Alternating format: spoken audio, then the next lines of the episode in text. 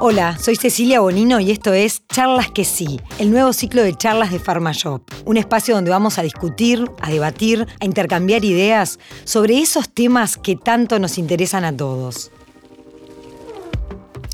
Hola, ¿cómo están? Hoy vamos a charlar sobre sustentabilidad. Y para eso nos acompaña Mariale Ariceta. ¿Cómo andás, Mariale? Buenas, ¿cómo están todos? Muy bien, una de las directoras de Reacción Latam, una consultora de sustentabilidad medioambiental enfocada en cambios organizacionales. Todo un punto, ¿no? Empezar a generar el cambio. Vamos a llegar ahí a hablar de justamente... Eh, tomar acción sobre el tema, pero vamos a arrancar un poquito más atrás. Eh, Mariale, me parece que es importante que nos sitúes en qué punto estamos hoy en tema sustentabilidad, porque la verdad es que escuchamos muchos titulares de todo lo que falta, todo lo que, lo que está desapareciendo, el tiempo que se agota, las naciones que a veces apoyan en, en los grandes simposios mundiales, pero luego se retiran. Entonces, ¿cómo nos paramos frente a esto hoy? Bien. Con realismo. Realismo, bueno, hay, un, hay, hay, una mirada global y obviamente hay una mirada muy necesaria local, ¿sí? Desde Uruguay, porque eso nos afecta cotidianamente. Entonces, ¿qué está pasando? Eh, la sustentabilidad se basa en, la lógica de triple impacto, lo económico, lo social y lo ambiental en equilibrio. normalmente nos vamos hacia lo ambientalista y no necesariamente es solo esa mirada, sino que es integrando y justamente lo ambiental era el gran olvidado. Eh, por eso era esa tercera pata que nos veníamos olvidando a nivel global y a nivel local también. Y, tiene muchas implicancias y tiene muchos terrenos. Cuando hablamos de sustentabilidad ambiental, eh, tenemos que mirar obviamente lo que es el cambio climático, las emisiones, todo lo que este, está involucrado en la acción cotidiana, cómo, cómo eh, afecta a nuestro planeta desde el cambio climático, pero también a cosas mucho más terrenales y cotidianas como la gestión de nuestros recursos, cómo consumimos, qué producimos y después qué descartamos, ¿no? Ahí está. Entonces, este, entiendo que, hoy un poco la intención era también enfocarnos en, esto de la mirada de, lo que es la, nosotros le llamamos la economía circular, que tiene que ver con distintas estrategias desde el consumo y la producción, cómo hacerlas más responsables. Vuelvo a tu pregunta de en dónde estamos. Eh, a nivel global estamos en estado de emergencia, sí, y, y es alarmante y es preocupante y nosotros siempre que abordamos a las organizaciones o a las personas, le decimos, hacemos un shock therapy, una terapia de shock, de cachetazos de realidad, porque a veces son intangibles, son cosas que no vemos, pero que tenemos que empezar a, visualizar, a sí, dimensionar. hacer carne, ¿no? Porque pareciera que nos cuesta mucho eso. Todos sabemos que hay que reciclar la basura, que tal cosa, que tal otra, pero ¿quién lo hace, no? O que no tenemos que consumir más recursos de los que el planeta nos puede dar porque son finitos, pero eh, corremos a, a, veces atrás de cosas que ni siquiera necesitamos tanto y no las pensamos desde este lugar, ¿no? Entonces, eh, darnos cuenta que todo lo, toda esa contaminación que, eh, o sea, es, es, directamente relativa a nuestros actos cotidianos. Aunque digamos, bueno, pero ¿de quién es la culpa? Y si son los gobiernos, es, es una, es como todo en la vida, es una articulación de, de, todo, de la acción este, pequeña, o sea, somos parte del problema y también somos parte de la solución. Esa es la buena noticia, ¿no? Entonces, ¿en qué situación estamos en Uruguay. Por ejemplo, para hacer visible algunos, algunas cosas. Hoy en Montevideo eh, se descartan 2.400 toneladas diarias de residuos. ¿Qué es eso? Para también imaginarnos. Son unos 400 elefantes, imagínate, todos los días, dimensión elefante, 6.000 kilos, ¿no? O sea, este, yendo a un relleno sanitario que es la mejor condición, un, espacio acondicionado para eso, sino en otras partes del país a un vertedero, un lugar, un terreno. Todos los días. Todos los días, todos los días la imagen que das. 400 elefantes entrando a un lugar a descartar y descartar y descartar y descartar basura, contaminación, con distintos problemas ambientales, tanto desde lo que puede ser emisiones este, al aire y generación de, este, en relación al, cambio climático, como a eh, lo que puede ser eh, la, tierra y en las aguas y todos los suelos, todos los suelos, los lixiviados y demás que, este, que permean así. Pero además, no solo con esa mirada de contaminación, sino con una mirada más de economía y de, y de beneficios, decimos, estamos tirando recursos, estamos tirando cosas que costó producir, que costó realizar y que rápidamente les estamos quitando todo su valor para enterrarse y generar contaminación, además, o sea, generar un problema más. Pero insisto, este, la mayoría de esos materiales, un gran, gran porcentaje, tendría la posibilidad o tiene un potencial de valorización generando beneficios sociales, económicos y ambientales. Entonces ahí es donde es la buena noticia, darnos cuenta que ese clic de lo que consumimos, cómo lo consumimos y, después qué, si, si, lo descartamos, cómo lo descartamos, es este, un potencial de beneficios también sociales, ambientales y económicos. ¿sí? Entonces, eh, la mirada global de alarma yo no la quiero perder porque, porque si no la, no la mantenemos es muy rápido que nos, nos parece que no pasa nada. Y, por ejemplo, para hacerlo visible también, el, en este, este, este año, ¿no? este verano, cuando se inunda, eh, se inundan este, Montevideos, entre otros, y uno a veces desata eso, ¿no? O sea, no lo vincula relativo a qué hago yo todos los días. ¿Y qué tiene que ver con mi, actuar todos los días? Bueno, si yo estoy eh, todos los días arriba de un auto emitiendo este, eh, dióxido de carbono a la atmósfera, si yo estoy tirando y consumiendo sin parar, ¿sí? Eso que genera de vuelta emisiones a la atmósfera, hace que el calentamiento global, que no es solo, insisto, no es solo de Uruguay, pero sí Uruguay tiene una realidad parecida al resto del mundo y aplicada a lo local, eh, genera que el clima se, este, se vea afectado en el sentido de em, mayores impactos en menos tiempo. Entonces, una lluvia que antes... Está quedando clarísimo. Está quedando clarísimo. Ya, en no, poco tiempo. ya no se necesita ver el informativo en otras partes, es acá. Se inunda. Me viene a la cabeza mientras te escucho también este concepto de interdependencia que nos cuesta muchas veces este, como tomar, como de verdad, eh, otra vez, como llevarlo bien adentro de uno, porque escuchaba, por ejemplo, cómo eh, lo que sucede con las lluvias en el Amazonas repercute en el cauce de los ríos eh, Uruguay, los ríos nuestros, ¿no? Eh, la otra vez hablando justamente con gente del Sistema B me explicaban todo esto y también cómo impacta en la sequía y luego impacta en el precio del tomate que fuiste a comprar a la feria, por decirte algo. Pero esa línea quizá necesitamos, ahí va, tenerla muy adelante para poder comprenderla. Si no, vamos y nos quejamos del precio del tomate, pero no unimos con otra... Con otra acción propia de nuestra cotidianidad, ¿no? Entonces sí es sistémico y, y estamos todos en esa interdependencia o en ese sistema, pero también eh, ojo, es la virtud de, entenderse así y también el, cuidado de que, de que no es culpa de los otros, ¿no? o yo, sea, yo, te decía antes de empezar que me, venía a la mente la película esta de Netflix, eh, Don't Look Up, ¿no? Que está por impactar un meteorito contra la Tierra y cuando lo salen a decir la gente dice, no, pero espera que hoy tengo que ir a comprarme, no sé, un par de zapatos que están en descuento. Esa cosa como de sí, sí, pero después, ¿no? Y yo siento un poquito esto, no sé vos si, si te parece que está ahí o no, a nivel general, esta cosa de sí, sí, el medio ambiente, sí, sí, la sustentabilidad, pero eh, voy a reciclo otro día, ¿no? no eh, yo he escuchado, por ejemplo, no tengo tiempo ni ganas de reciclar, me da más trabajo, el, contenedor donde tengo que tirarlo es más lejos, nos pasa eso a los seres humanos. Entonces, ¿por dónde iba? ¿Por dónde empezar ese cambio? Perfecto. En el que vos trabajás de forma concreta hoy. Concreta y cotidianamente nosotros trabajamos en distintos, este, justamente con la ciudadanía, con las personas y con las organizaciones para que todas esas trabas, esas barreras naturales que con otros temas también hemos tenido y hemos justamente aprendido a desarrollar, eh, se vayan eliminando, se va, ¿no? Porque justamente el primero es encontrar que tenés un problema y después es buscar las mejores soluciones. Entonces, este, si, no, si pensamos que no tenemos problemas, no le vamos a encontrar la vuelta. Entonces, de ahí radica un poco esto de la terapia de shock de, hola, esto es real eh, eh, y, y, cuando te pase esto es por esto, esto y esto, ¿no? O sea, como empezar a atar esos cabos y donde también eh, la acción cotidiana y personal hace que después uno, como dentro, también uno es persona, ciudadano o ciudadana, pero también es eh, es trabajador, también quizás está en algún puesto relevante dentro de una organización, tanto de un área de recursos humanos, tanto de un área de marketing para o producir o de producción, donde cada una de esas pequeñas acciones sí se hace de una manera u otra, mirando... A la hora de tomar una decisión, planteátelo. Claro, y qué cosas mirás o qué cosas son relevantes para diseñar de otra manera. En definitiva, hay un tema de diseño, cómo construimos una solución o un producto o un servicio y cómo lo podemos reconstruir construir y rediseñar de otra manera, teniendo estas otras miradas. ¿Tenés algún ejemplo concreto? Sí. Porque me parece que eso nos ayuda a verlo, como los elefantes. A ver, este, ¿qué puede ser? Por ejemplo, eh, soy, parte de una empresa y estoy definiendo eh, el packaging ¿sí? el packaging de los materiales, o cómo van a ir al, punto de venta mis, este, mis productos. Bueno, van a ir envueltos en tres paquetes, en cinco. ¿Cómo se van a, ¿no? ¿Cómo, cómo, cómo se va a distribuir eso? ¿Qué, ¿De qué materiales? ¿Es de un plástico o es de un papel? Y, y entendiendo siempre desde por qué, lo primero, ¿por qué fue producido ese material? ¿Tiene una función?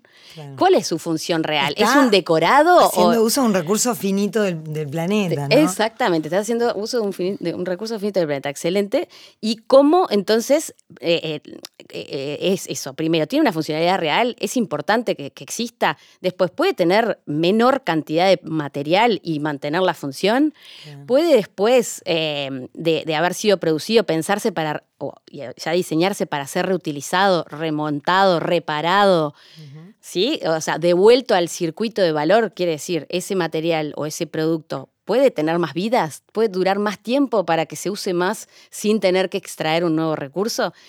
Y por último, ya está, se rompió, no funciona, se tira, ¿no? Entre comillas se descarta. Bueno, ¿qué hacemos con ese descarte? ¿Puede volver a ser material? ¿Puede ese recurso volver a tomar valor, entonces, y no ser un, factor de contaminación. Entonces, sí, en el diseño, de vuelta, volví a un caso empresarial, pero si voy a lo doméstico, cuando, por ejemplo, voy a hacer las compras y me voy a la feria y entonces voy a hacer las compras para una fiesta, por ejemplo, para así dimensionamos un caso particular. Bueno, pensé para cuánta gente voy a comprar, no compraré de más, no, por las dudas y qué pasa, y, después termino abriendo la gaveta y tiro la mitad de los tomates, pues se me, pusieron, feos porque no los necesitaba. Cuando fui también a comprar esos tomates, me fijé que fueran todos redonditos y coloraditos y preciosos, pero quizás no eran los de mejor gusto ni nada y tenían una producción que hacía que la otra mitad, porque eran feos o porque no tenían el tamaño divino de foto, se tiraran. ¿Sí? Entonces, cada una de esas decisiones van implicando un tipo de descarte, un tipo de consumo.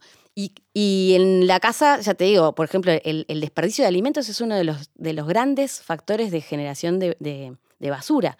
Y uno diría, bueno, pero... De alimentos. De alimentos, de alimentos. Es un tema mundial el, el, tema de los alimentos porque en toda la cadena de producción se descartan kilos y, toneladas, vamos a decir toneladas y cientos de toneladas, y en Uruguay no escapa esa realidad. Hoy también hay proyectos de recuperación de esos, de ese tipo de, para que no sean descartes, ¿no? De, por ejemplo, en el mercado modelo, y hablo concretamente, Redalco es uno, es un proyecto precioso. Estaba pensando en Redalco, sí, hacen un trabajo genial. Hacen un trabajo genial que igual no es suficiente, quiero decir que ellos hacen, eh, y además en todo montado en colaboración, ¿sí? Que está buenísimo, pero uno tiene que empezar a pensar que esto tiene que ser parte del sistema, no del extrasistema. ¿sí? O sea, es el sistema cotidiano que nosotros, en el cual nosotros consumimos, producimos. ¿Cuál? no, tiene que ser una realidad paralela a la sustentabilidad, tiene que ser nuestra realidad.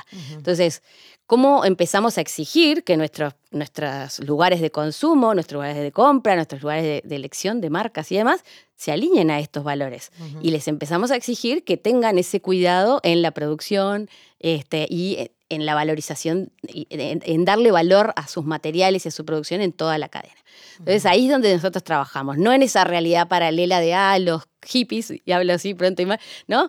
De, de, los que les importa el ambiente. Para nada. Esto es, estratégico, es funcional, es, es, de supervivencia este, comercial, industrial, empresarial, gubernamental, ciudadana, o sea, en todas las capas, y cada uno tiene sus distintas implicancias, estrategias, o sea, posibilidades de acción concretas. ¿Y en cuánto te parece que esto va eh, entrando de verdad, de una forma genuina, tanto en empresas, porque cuando pienso a nivel de políticas educativas, cuando uno ve las famosas generaciones, los niños, siempre se habla de los niños, pero es verdad que no sé si es tanto por eh, la escuela o si es más por los dibujos animados, pero que ya tienen una conciencia diferente, ¿no? Entonces, el, recambio generacional, etcétera, este, ¿cuánto va entrando esto, se va extendiendo? Vos que lo medís en tu trabajo cotidiano. Perfecto, yo creo que sí, la buena noticia también es que esto eh, va creciendo va realmente. creciendo realmente y, genuinamente porque, insisto, ya no es un tema solo de convicción y de idealización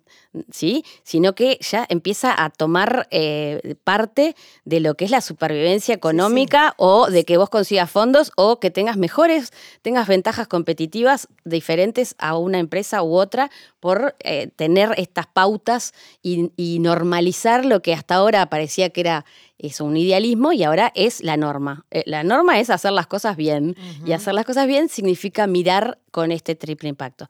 Pero vuelvo a tu comentario de lo de, la, de, las generaciones eh, y de los niños. Nosotros somos, además de que podemos ser madres, tías y, y demás, este, sin duda las nuevas generaciones por distintos ámbitos eh, eh, tienen o pueden estar teniendo esta sensibilidad. Esta se una sensibilidad distinta, ¿viste? No tan en el discurso, sino más de convicción, me parece. Pero parte porque los niños son permeables a lo el bien y el mal, ¿no? Entonces uno, si rápidamente y en un momento de la vida donde uno está aprendiendo y entendiendo qué es qué eso, qué está bien y qué está mal, les contás que matar a una tortuga porque este, eh, porque tiraste mal a la calle una botella, yo qué sé, este, eh, rápidamente puede ser una, bueno, está mal, ¿no? Una reacción está mal, no lo voy a hacer más.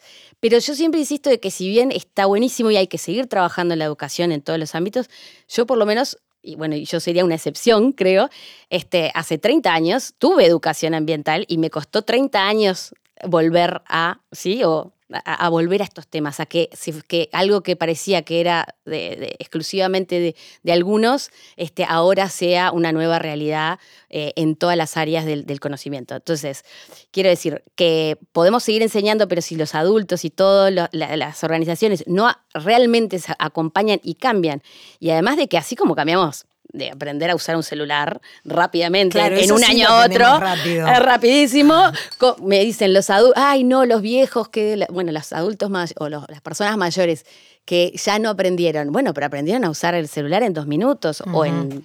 ¿No? ¿Por qué no Bueno, pero ese es un buen punto. Entonces, ¿qué nos pasa? Porque quizá hay un, un no sé, una cierta dejadez, no sé cómo decirlo, por parte de los adultos de que uno dice, sí, voy a poner el segundo tarro para reciclar, pero no, no me entra acá, ¿dónde lo meto? No queda lindo, ¿no? Es, esas cosas se escuchan, son las que suceden a diario. Totalmente. O, lo que te decía, el contenedor me queda lejos. Entonces, este, ¿por dónde entrarnos también a los adultos? Em, tiene que ser una realidad y está, se tiene que inundar la casa con la lluvia de la otra vez, entonces ahí tomas conciencia. ¿Por dónde te parece que aprendemos de una forma efectiva y más sincera, no? Perfecto. Yo creo que, bueno, nosotros por lo menos desde Reacción empezamos a encontrar una estrategia muy fuerte en trabajar con las empresas. ¿Pero por qué? Porque en esta doble eh, eh, lógica de que cada, cada individuo dentro de una organización es, es ciudadano, ciudadana. Claro, lleva a su casa. Y, ¿no? Entonces, pero, eh, ¿por qué? Porque el universo, por ejemplo, un universo empresarial, y puede ser lo mismo en una institución, de vuelta en, una, puede ser en un colegio, puede ser en un supermercado, puede, ¿no? Uno tiene la, la responsabilidad propia de ese espacio, ¿sí? Y de cómo gestiona y, y, materializa su solución en ese espacio. Entonces, si, eh, si es una convicción de la empresa de que esto tiene que cambiar y podemos poner los dos tachos, y los tres, o los cuatro, eh, ¿sí? ¿Se entiende? y que además lo que hemos demostrado y que lo hacemos en el ejercicio práctico es que siempre se puede. O sea, les digo, es fácil. Eh, entonces, me voy a, como a lo práctico, es uno tiene que empezar, em, tiene que entender que para generar estos cambios tiene que empezar con algo, que a veces si se pone en toda la proyección idealista, bueno, es como que te digan, no, de golpe de ser a 100 tenés que ser, este, no sí, como en el club todos los días cuatro horas, no, arrancada poco. Em, arrancada, tal cual. Lo de la gimnasia siempre ayuda, ¿no? Porque es como, no te podés ser el maratonista de un día de 0 a 100, ¿sabes? Capaz que es momento incluso en la charla de empezar a, dar tips del llamado a la acción, ¿no? Perfecto. En esto que vos decís, bueno, empezá por algo. Empezá por algo. Entonces, primero es eh, siempre decimos, el descarte o el reciclaje, en verdad es la última estrategia que uno tendría que tener si quiere trabajar en temas de sustentabilidad. Es lo último, porque es cuando ya... A cómo uno consume, primero tener la, mirada atenta a qué consumís, de qué manera. Exactamente, en verdad es el, es el final de la cadena, porque es cuando ya tenés el problema, ¿no? ya es basura.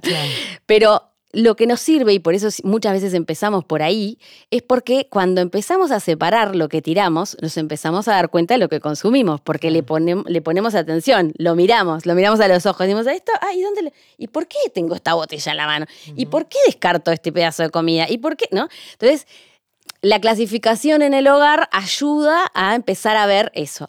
y capaz que a veces decís, bueno, separando, primero saca, ¿no? Separar los envases o separar los orgánicos, que hasta ahora era como lo, raro era separar los orgánicos. No, en los orgánicos, o sea, todo lo que es cáscaras y, residuos de, la comida, eh, sobre todo los, los crudos, son un 60% de, la, de los residuos cotidianos en un hogar. Es un, montón. Es un montón. ¿Y sabes qué? Es 60% de esos 400 elefantes que entran cada día al destino final de basura. En verdad, en verdad de la mitad, de 1.200 son de, los domicilios, o sea, de, domicilio a domicilio, ¿no? Concretamente. Pero sí, o sea, 600.000 toneladas este, diarias, que es un montón de elefantes igual. Es lo, orgánico. Es lo orgánico que... Este, que, que puede generar compost, suelo. Claro, Exactamente, que, que son, eh, son descartes de verduras o de cáscaras y demás, que incluso en el hogar, eh, en una compostera domiciliaria, que son tres cajones, literalmente tres cajones, uno arriba puesto del otro, o sea, los que me hablan de que es complicadísimo. si vivo en apartamento, está escuchando del otro lado, él y la oyente, dice, Mariale, vivo en apartamento. Perfecto. ¿Dónde meto el cajón? Ya la solución. Conozco, conozco gente que ha hecho en, el balconcito, porque no realmente no requiere mucho, sobre todo para aprender. Obviamente que, insisto, lo del 0 a 100 si quiero de golpe todo el, el, ¿no? el 60%, todos los descartes, todo el tiempo y que sea el mejor compost y que, que me... Arranca por algo. Arranca. Arranca hoy. Empezá, con algo. Si no, hoy también hay soluciones y por eso esto es lo importante de hablar de estos temas, de ponernos, que esto se pase a ser la cultura cotidiana. Entonces empiezan a aparecer proyectos también, porque claro, están los que, che, vivo en apartamento, pero quiero hacerlo igual. Bueno, y ahí aparece Compost Ciudadano, por ejemplo, un proyecto precioso que recolecta los residuos del hogar ah, para llevar a, compostaje. Obviamente, tiene una cuota, claro, como cualquier servicio de la vida, ¿no? O sea, este, y, eso soluciona un montón de descartes y no solo eso, sino que los llevan a compostaje y ese compostaje se convierte en nutrientes, en tierra fértil, que también te vuelve para tu casa, ¿sí? O para donación o para otros lugares y de contaminación, todo ese mismo material se convirtió en naturaleza, regeneración y virtud para, para todos.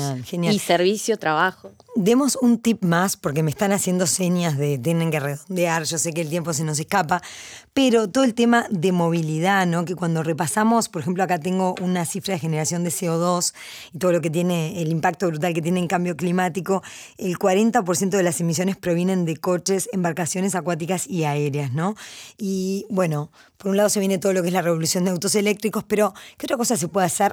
Caminar, andar en bici, está creciendo la cantidad de gente que va en bici a su trabajo. ¿Qué, qué, cosas nos puedes aportar ahí? Buenísimo. A ver, sí. Porque movernos nos movemos todos, ¿no? Todos nos movemos. Entonces, el, a ver, el, tema de la matriz energética en Uruguay, que a veces no lo tenemos claro, nosotros hoy en Uruguay tenemos 98% de matriz renovable, ¿sí? Entonces, nos pone en un lugar que, que, que así, que no lo elegiste y ya estás haciendo las cosas bien. ¿no? Y es un cambio que sucedió en bastante pocos años. Muy poco tiempo. Yo eso la verdad que me llena Somos pioneros en el mundo, nos miran como, más que la garra de charrúa, celeste, todo. O sea, realmente nos miran como con impresión en otras partes del mundo cómo tan rápidamente pudimos hacer ese cambio. Entonces hoy cualquier enchufe que uses vas a tener, eh, vas a tener una matriz renovable. Quiere decir que no está contaminando como otra base a petróleo. ¿Sí? Eh, o otros, otras, este, bueno, otras otro tipo de emisiones. Pero lo que mm, el gran desafío que tiene Uruguay es la movilidad. Y cuando se habla de movilidad sostenible, no es movilidad eléctrica, que son dos partes de la misma moneda, pero son dos partes. La movilidad eléctrica, que sí, tenemos que empezar a mirar autos eléctricos este, o mm, este, otro tipo de, de birruedas y demás. Pero después tiene que ver con la movilidad activa. La movilidad activa es cómo diseñamos las ciudades, cómo diseñamos los servicios, cómo nos hacemos dueños de vuelta de la ciudad, en vez de dueños los autos para para, ¿no? en la ciudad que tienen más del 50% del terreno. O sea, es una locura. Diseñamos las ciudades para los autos. La ciudad no abasto, bueno, hay miles de problemas que ya sabemos. Entonces, volvamos a retomar en esta mirada de, de, volver a tomar el poder de nuestras acciones, es decir, no, yo quiero una ciudad o quiero eh, generar circuitos, recorridos, las elecciones que hacemos para poder caminar, para poderlas hacer en bicicleta, para poderlas transitar con un carrito, ¿sí? Entonces, este, hacerlo fácil, porque a veces digo, ta, puedo ir caminando, pero por ejemplo, sí, las veredas están todas rotas. Bueno, ¿cómo podemos hacer que las veredas, las veredas tienen que ver con las intendencias, pero la mitad tienen que ver con mi conmigo, con, uno, ese, y con mi barrio. Me junto con mis tres vecinos, cambiamos la vereda. O sea, porque es responsabilidad de uno. Uno tiene que retomar el concepto de responsabilidad ciudadana, que a veces nos cuesta, porque todo lo que sea responsabilidad, viste que. No, no solo tirar la culpa, ah, no hacen esto tal cual, sino que mirar para adentro, ¿no? La responsabilidad ciudadana tiene que ver con eso, con retomar la capacidad y la responsabilidad real, porque de hecho uno va a los papeles, las leyes dicen eso. Este, o sea, no, no, no, no, que tenemos que tomar parte y, activar este, soluciones. Entonces, también no me quería dejar de ir sin esto de llamar a la acción desde reacción y por eso empezamos eh, este, con este nombre hace cinco años en todos estos temas. Somos convencidas de que cuando hay dificultades, obvio, y les encontramos la solución. Entonces, por ejemplo, decíamos, bueno, la gente no, eh, no clasifica porque no tiene tacho. Inventamos una cosa, se llama Mi Primer Reciclador. Toma, acá tenés el tacho que dice cómo reciclar, llévalo a tu casa, empezá a probar. Eh, no tiene los contenedores cerca. Bueno, inventamos dos, eh, ahora tenemos una red de estaciones y en este momento están junto con la Intendencia, entendiendo ese valor, este, están generando ecocentros itinerantes en, los barrios para que la gente pueda llevar sus residuos y no solo los reciclables, porque esos son una fracción. Compostables, reciclables, textiles, electrónicos, pilas, baterías, lámparas. ¿no? O sea, generamos mm. muchos residuos.